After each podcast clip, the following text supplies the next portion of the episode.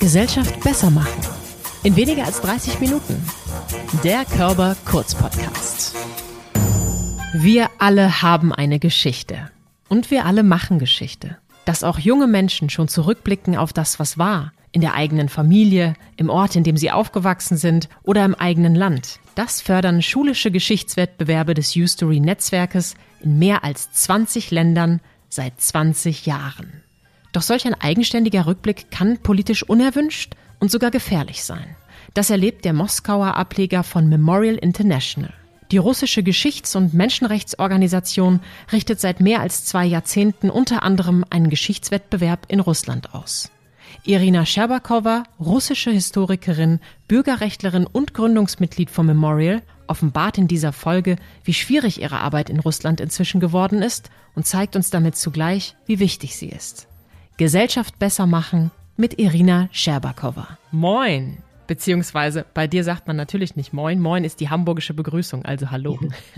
Guten Morgen. Es ist ein sehr spannender Morgen. Es war ein sehr spannender Abend für mich. In Deutschland gab es gestern nochmal das letzte Triell vor der Bundestagswahl. Bei euch gab es die Duma-Wahlen und natürlich interessiert uns alle brennend, wie deine Sichtweise auf die Dinge und wie deine Sichtweise auf die Wahlergebnisse sind. Was magst du uns erzählen? Erstens äh, muss man sagen, dass äh, die Vorgeschichte und die Vorbereitung zu diesen Wahlen unbeschreiblich hart war, weil scheinbar haben die Mächtigen solche Angst gehabt, dass die äh, regierende Partei, das einheitliche Russland, weniger Stimmen gehört, dass man Wahlfeld so gesäubert hat, dass was Hunderte von Kandidaten eigentlich von den Wahlen entfernt worden sind, unter ganz komischen Begründungen. Und es war klar, dass es eine Säuberung ist.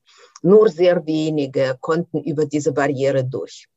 Natürlich gab es keine Debatten oder kaum irgendwelche öffentliche Debatten.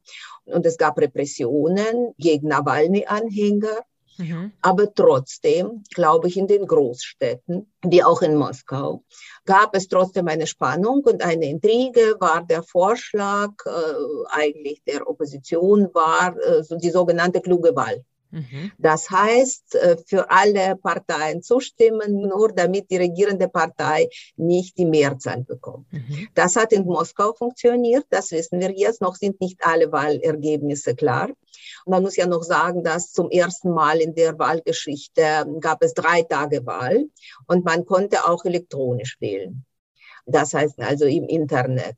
Und es ging natürlich um die Wahlbeteiligung.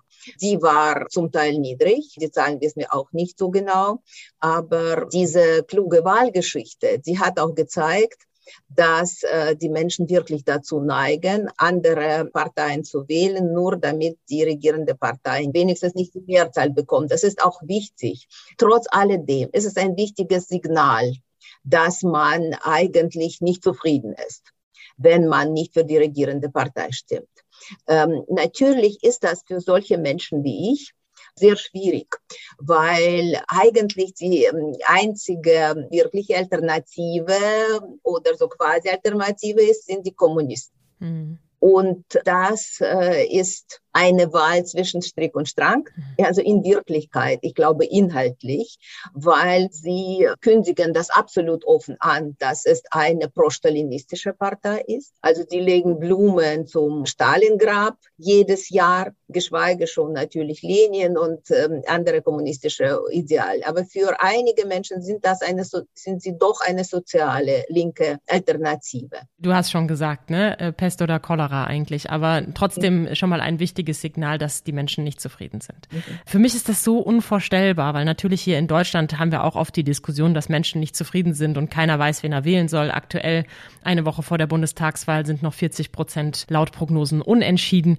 Aber das erscheint mir so so ein Jammern auf hohem Niveau, wenn ich mir überlege, was bei euch passiert. Und ich war wirklich auch erschrocken gestern, als ich in den Nachrichten gesehen habe, wie es ein Video von einer Frau gab, die direkt zwölf Stimmen in die Wahlurne gepackt hat. Was geht dir durch den Kopf, wenn du das siehst? Bist du dann nicht einfach wahnsinnig wütend, frustriert und enttäuscht? Äh, ja, nur das Schlimme bei dieser Nachricht ist, dass wir seit mehreren Jahren daran uns gewöhnt haben. Mhm. Dass wenn man nicht aufpasst, wenn man dafür wirklich nicht kämpft, und das wurde ja alles gemacht, damit man keine Möglichkeiten hat, dagegen zu kämpfen, weil die Organisationen, die ähm, die Wahlbeobachter vorbereitet haben, also sind zu ausländischen Agenten erklärt worden und sie können nicht wirklich agieren. Und Videokameras wurden abgeschafft und vieles, vieles mehr.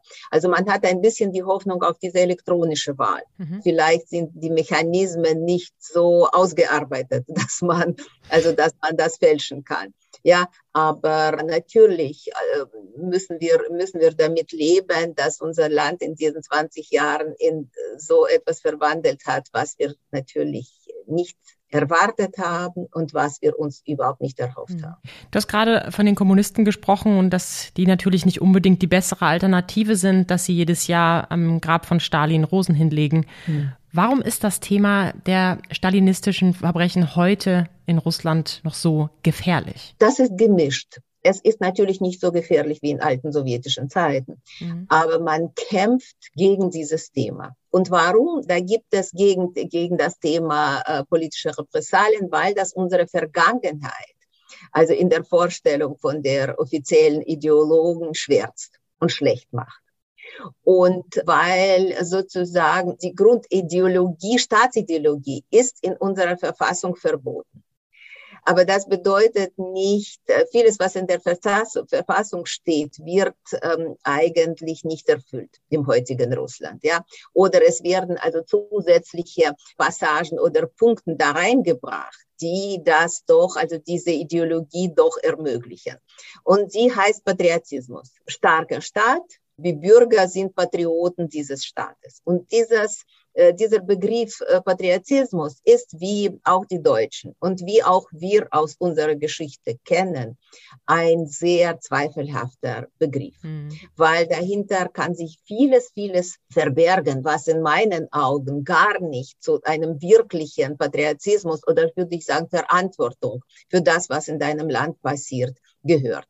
Und äh, dieser Patriotismus heißt also Liebe zum Vaterland, Liebe zum Staat und Anerkennung von allem, was der Staat macht und Stolz. Mhm. Stolz auf äh, unser Land, Stolz dann auf, auf unsere ruhmreiche Vergangenheit. Die war ja in Russland gar nicht ruhmreich, mhm. sondern sehr tragisch. Im 20. Jahrhundert vor allem hat unbeschreiblich viele Opfer gekostet. Auch diese verwirklichte kommunistische Antiutopie. Es sind Millionen Opfer und sie sind schon gezählt vielleicht grob gezählt, aber sie sind gezählt ganz, ganz anders, als das in den sowjetischen Zeiten war, wo das alles heimlich war, Archive geschlossen und so. Jetzt wissen wir auch um die Zahl, jetzt wissen wir um Mechanismus, wie man diesen Massenterror praktiziert hat und so.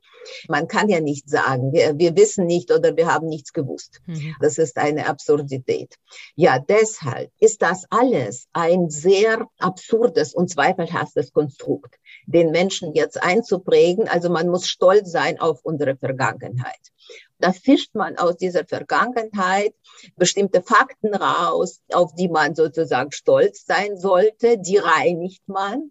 Da werden alle sozusagen schwarze und weiße Flecken entfernt und es wird daraus ein Mythos aufgebaut. Dazu gehört zum Beispiel der große Vaterländische Krieg. Mhm. Und wir müssen mitsehen, wie aus dieser unbeschreiblich tragischen Geschichte, die unglaublich viele, vielen Menschen das Leben gekostet hat, jetzt wissen wir auch mehr oder weniger um die Zahl, wie vielen waren das, über 28 Millionen, macht man ein gereinigtes, heldenhaftes Bild wo wirklich die menschliche Tragödie gar nicht äh, erwähnt sein sollte und gar nicht die Fehler äh, der stalinischen äh, Führung. Und das ist ja nur ein Beispiel. Es, man geht ja auch weiter. Man geht ja schon tiefer in die russische Geschichte. Ja, schon Ivan der Schreckliche wird zu einem, wie in den stalinischen Zeiten, zu einem ruhmreichen Herrscher hm. erklärt. Ja, weil er die Zerstörung, quasi Zerstörung des Landes über schlimme Barrieren verhindert hat und so weiter und so fort. Das kann man, das gibt es unzählige Beispiele. Das äußert sich in, in unserer kulturellen Bild äh, und so, das äußert sich im Schulunterricht. Es gibt schon Paragraphe in der Verfassung, die eigentlich, hm, äh, wo man sich schriftlich macht, wenn man an diesen allen Mythen, würde ich sagen, zweifelt. Hm. Wie absurd das auch klingt. Ich meine, Ivan der Schreckliche, wenn man den mal anschaut, es gibt ja immer viele Perspektiven auf eine und dieselbe Situation. Dann kann man ja ganz platt sagen, na, der war schon stark. Das ist ja auch eine schöne Eigenschaft. Gleichzeitig, wenn du sowas sagst, bedingungslose Liebe und Vertrauen zum Staat, da sträuben sich mir so ein bisschen die Nackenhaare. Wir merken nicht nur hier in Deutschland, aber grundsätzlich auch in der Welt, dass Menschen mitsprechen möchten, dass wir mündig sein möchten und nicht bedingungslos darauf vertrauen, was andere machen, sondern in Frage stellen. Deswegen ist für mich die Frage, wenn du auf die russische Zivilgesellschaft blickst, was macht dir da Angst und was macht dir vielleicht auch Hoffnung? Man muss offen sein. Es ist immer schlecht, in einer Cassandra-Rolle aufzutreten. Sie ist in jeder Hinsicht undankbar.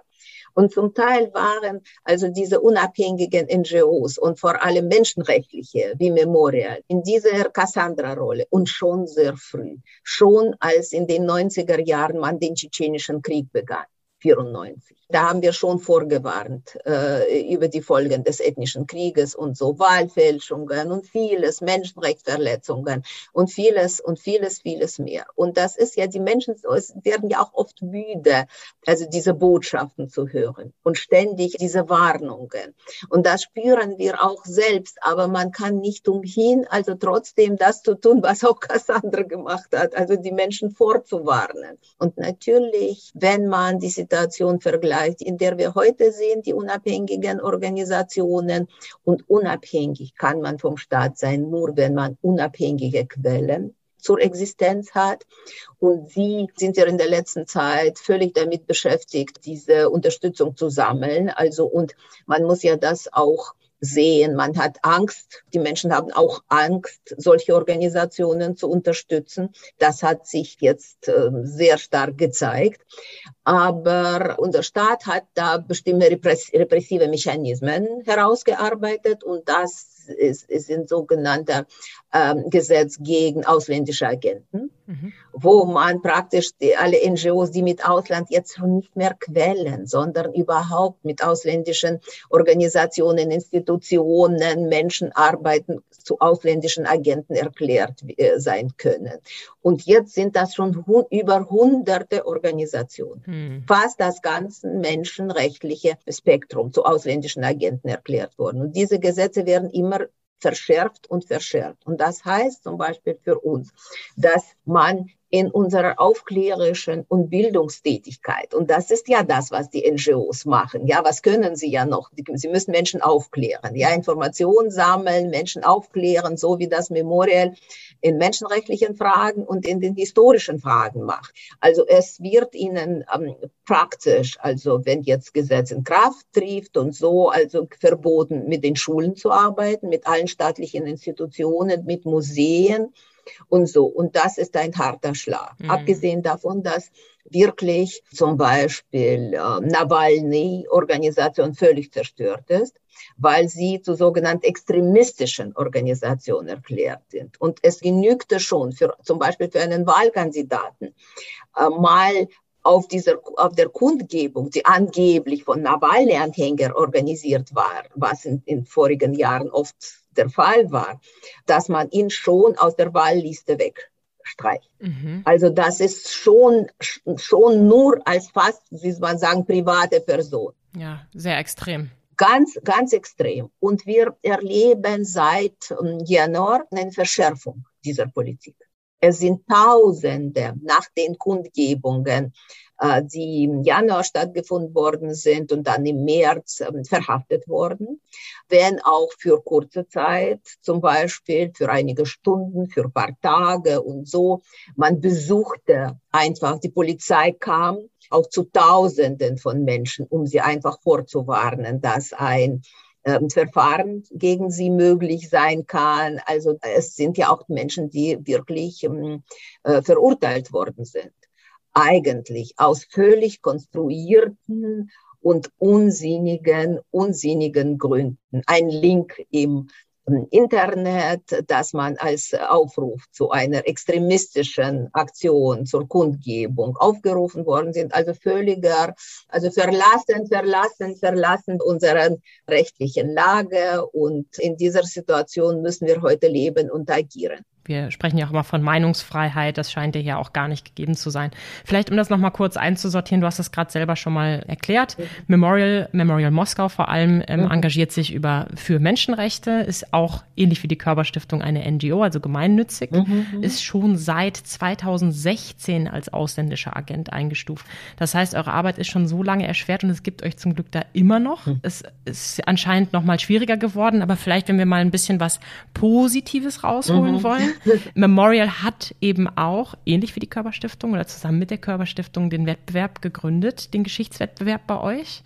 Warum ist das so gewesen? Also welchen Stellenwert hatte der Geschichtswettbewerb für Memorial? Warum war es so wichtig? Die Erfahrung der Körperstiftung war für uns Anstoß. Mhm. Äh, damals, das war mh, mm, 99 oder sogar 98. Äh, ich war in Deutschland auf einem Lehrerseminar, das die Körperstiftung organisiert hat und ich hatte ein Gefühl, das ist ein sehr ähm, guter Mechanismus, dieser Schülerwettbewerb. Damals gab es noch keine Justory, mhm. kein Netzwerk, weil es gab ja auch kaum noch äh, europäische Geschichtswettbewerbe äh, außer der Körperstiftung.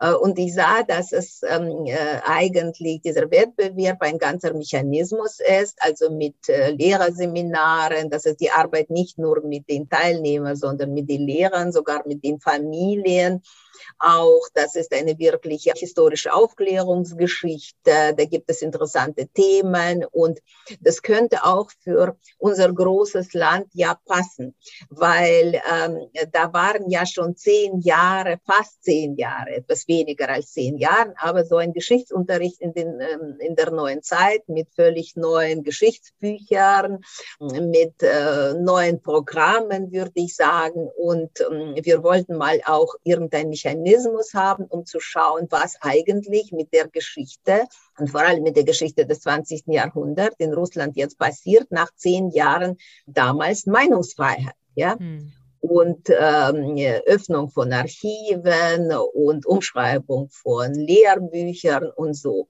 Ist das angekommen?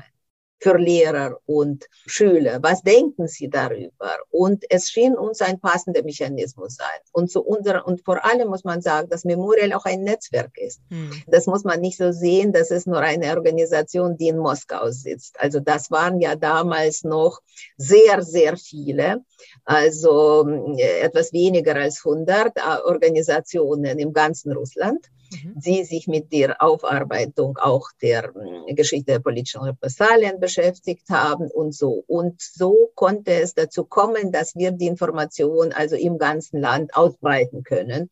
Und wir bekamen zu unserem Erstaunen schon bei der ersten, beim ersten äh, Wettbewerb, und das war im Jahre 2000, 99, 2000, bekamen wir fast 2000 Arbeiten. Wow. Ja, das war sehr viel. Das haben wir selbst nicht erwartet und damals auf der Schreibmaschine geschrieben geschrieben. Also da gab es ja keine Computer in den Schulen in Russland, manchmal mit der Hand mhm. und das war manchmal sehr rührselig, wie das äh, aussah. Also in einem äh, Aufsatz stand es, dass sie sich zur äh, Abgabetermin verspätet haben, weil äh, es gibt nur eine Schreibmaschine, die ist in der, in der Nachbarschule und es gab einen, weil bei uns ist Abgabefrist der 10. Januar und es war, es hat so geschneit und es war so ein Frost, dass sie drei Tage lang nicht zu diesem, nicht, nicht zu dieser anderen Schule kommen könnte und deshalb ist die Arbeit mit der Hand geschrieben. Also das waren natürlich jetzt die Sachen, an die man äh, sich erinnert, als war das eine Urgeschichte. Wir kriegen jetzt natürlich alle Arbeiten per Internet und alle auf dem Computer da. Leider, das ist viel leichter geworden für Schüler und für uns, aber da ist ja einiges auch verloren gegangen, natürlich. Wenigstens auch auf die Echtheit hm. dieser äh, Arbeiten sozusagen. Wir beschäftigen uns mit der deutschen Erfahrung damals, wie das die Körperstiftung organisiert, wie die Arbeit der Experten organisiert ist wie polnische Schülerwettbewerb war uns ein bisschen einige Monate, würde ich sagen, voraus in dieser ersten Runde. Das waren ja die deutschen Polen und dann kamen wir. Und das war natürlich auch erklärbar durch unsere komplizierte Geschichte von allen diesen Ländern. und die Notwendigkeit äh, zu erfahren, die, auch, auch die deutsche Erfahrung spielte da eine große Rolle, wie man damit umgeht wie man auch mit den schweren Fragen dieser Geschichte, mit der schweren Geschichte der eigenen Familien doch dann umgehen kann. Das waren äh, sehr schöne Zusammenarbeit und Treffen, damals die ersten Treffen, wo die U-Story gegründet worden war, daran kann ich mich äh, sehr gut erinnern. Seit der Zeit sind wir immer dabei. Und das sind mhm. schon ja fast 22 Jahre. Du hast es gerade angesprochen, ganz am Anfang gab es noch zu wenig europäische Geschichtswettbewerbe, als dass es ein Netzwerk war. Es hat zum Glück aber gar nicht lange gedauert. Es wurde schneller erfolgreich und jetzt haben wir am 1.9. tatsächlich 20 Jahre U-Story-Netzwerk gefeiert. Also in diesem Podcast doch auch ein bisschen was zu feiern, nicht nur Hiobs Botschaften und schlechte Nachrichten. Ich finde es total schön, wie du gerade auch geteilt hast, was ihr erfahren habt und wie es früher gewesen ist. Auch heute, wenn ich noch einen handschriftlichen Brief bekomme, das hat eine ganz andere persönliche Note eine ganz andere Wertigkeit als irgendeine E-Mail, die man mal schnell nebenbei geschrieben hat.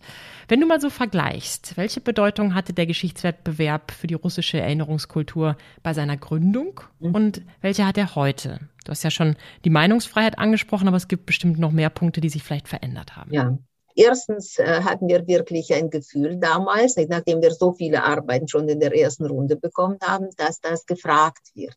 Ja. Dass die Menschen doch ein Bedürfnis haben, auch die Lehrer, neu zu arbeiten, sich mit neuen Themen zu beschäftigen, auch vor allem was Familiengeschichten äh, anbetrifft und lokale, lokale Geschichte. Da gab es wirklich so viele schwarze Flecken.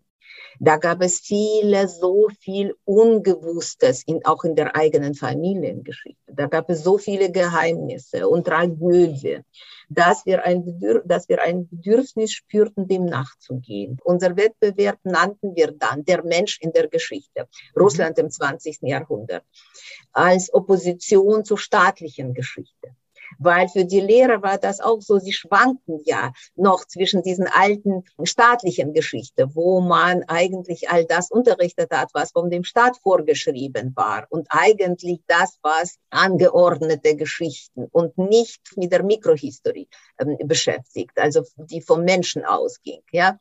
Aber vieles, vieles, vieles kam auch durch die Zeitzeugen. Unglaubliche Geschichten. Also die Menschen das war ja auch interessant. Nach zehn Jahren war die Angst weg.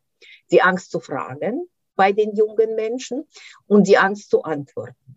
Also das war sogar Bedürfnis zu erzählen. Also das ist jetzt natürlich in diesen, vieles ist in diesen Jahren, 20 Jahren anders geworden. Mhm. Die sind nicht nur nostalgische Gefühle, sondern auch viel mehr, was die sowjetische Zeit anbetrifft, was Stalins Figur anbetrifft. Und Stalin ist eine Figur, ist ein Lackmuspapier, wie wir früher gesagt haben.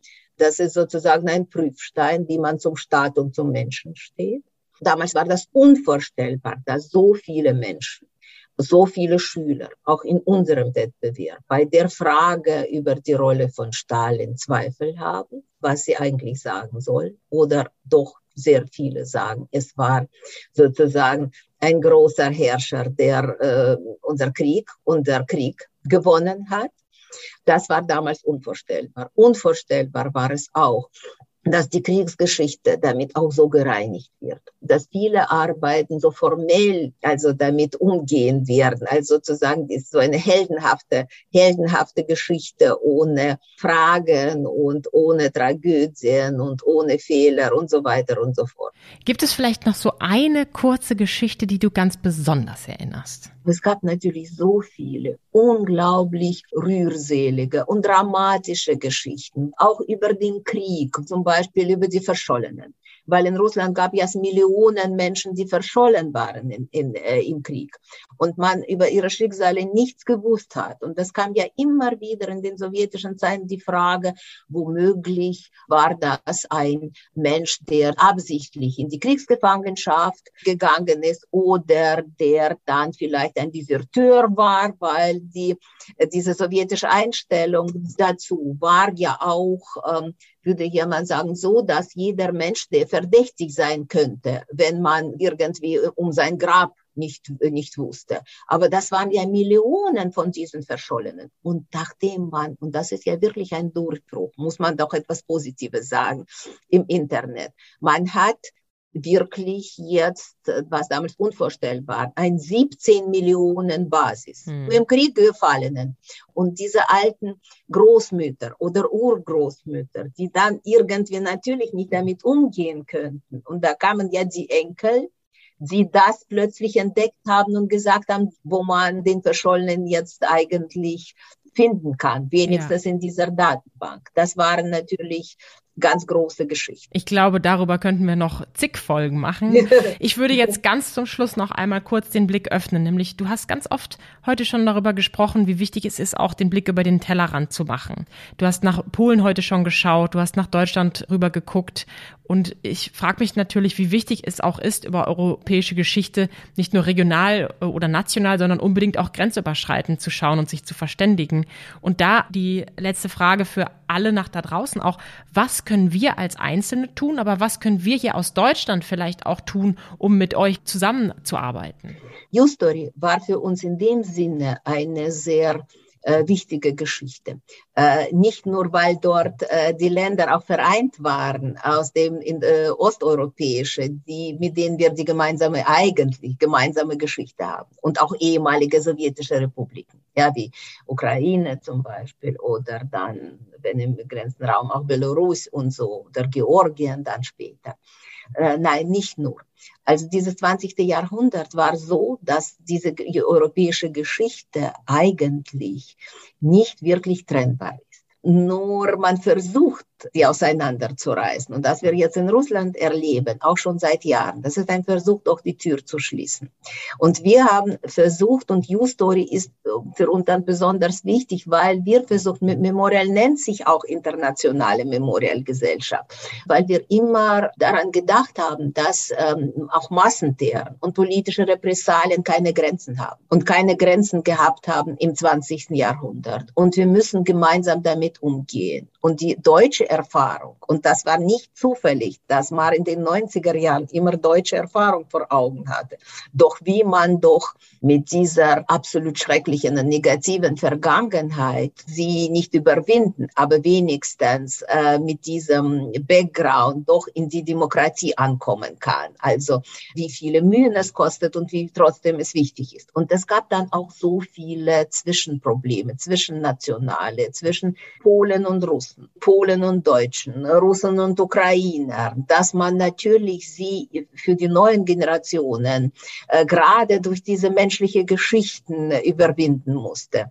Und wir hatten ja auch in den ähm, Jahren gemeinsame Schulen, zum Beispiel mit polnischen Schülern, russische und polnische Schüler, wo man zusammen nach Katyn gefahren ist. Das ist heute unvorstellbar, also gemeinsam. Mit den deutschen Schülern nach äh, Wolgograd oder so. Also das waren, glaube ich, ganz, ganz wichtige, ganz, ganz wichtige Erfahrungen. Und ich glaube, wir müssen alles tun äh, und Internet soll uns doch dabei helfen, auch in diesen unseren Zeiten, dass wir weiter diese Türe offen halten, weil Trend natürlich anders ist. Aber ich glaube, das ist die Aufgabe und das ist mhm. die Aufgabe von ähm, uns allen und von Just, ja, und von Justory auch. Grenzen durch menschliche Geschichten überwinden. Ich finde, es gibt eigentlich keine passendere Aussage für das 20-jährige Jubiläum des History-Netzwerkes. Irina Scherbakowa, vielen, vielen Dank für deine Einblicke, für deinen Mut, für deinen Aktivismus in den letzten Jahrzehnten. Toll, dass du heute so offen mit mir über verschiedenste Dinge gesprochen hast. Ich bewundere das sehr und ich bewundere auch, wie toll du heute Deutsch gesprochen hast. Mein Russisch ist leider nicht so gut, aber ich sage zumindest Спасибо большое, Irina Sherbakova. Спасибо, спасибо за разговор und vielen, vielen Dank und unser Dank an die Körperstiftung, die uns immer in diesen Jahren unterstützt hat.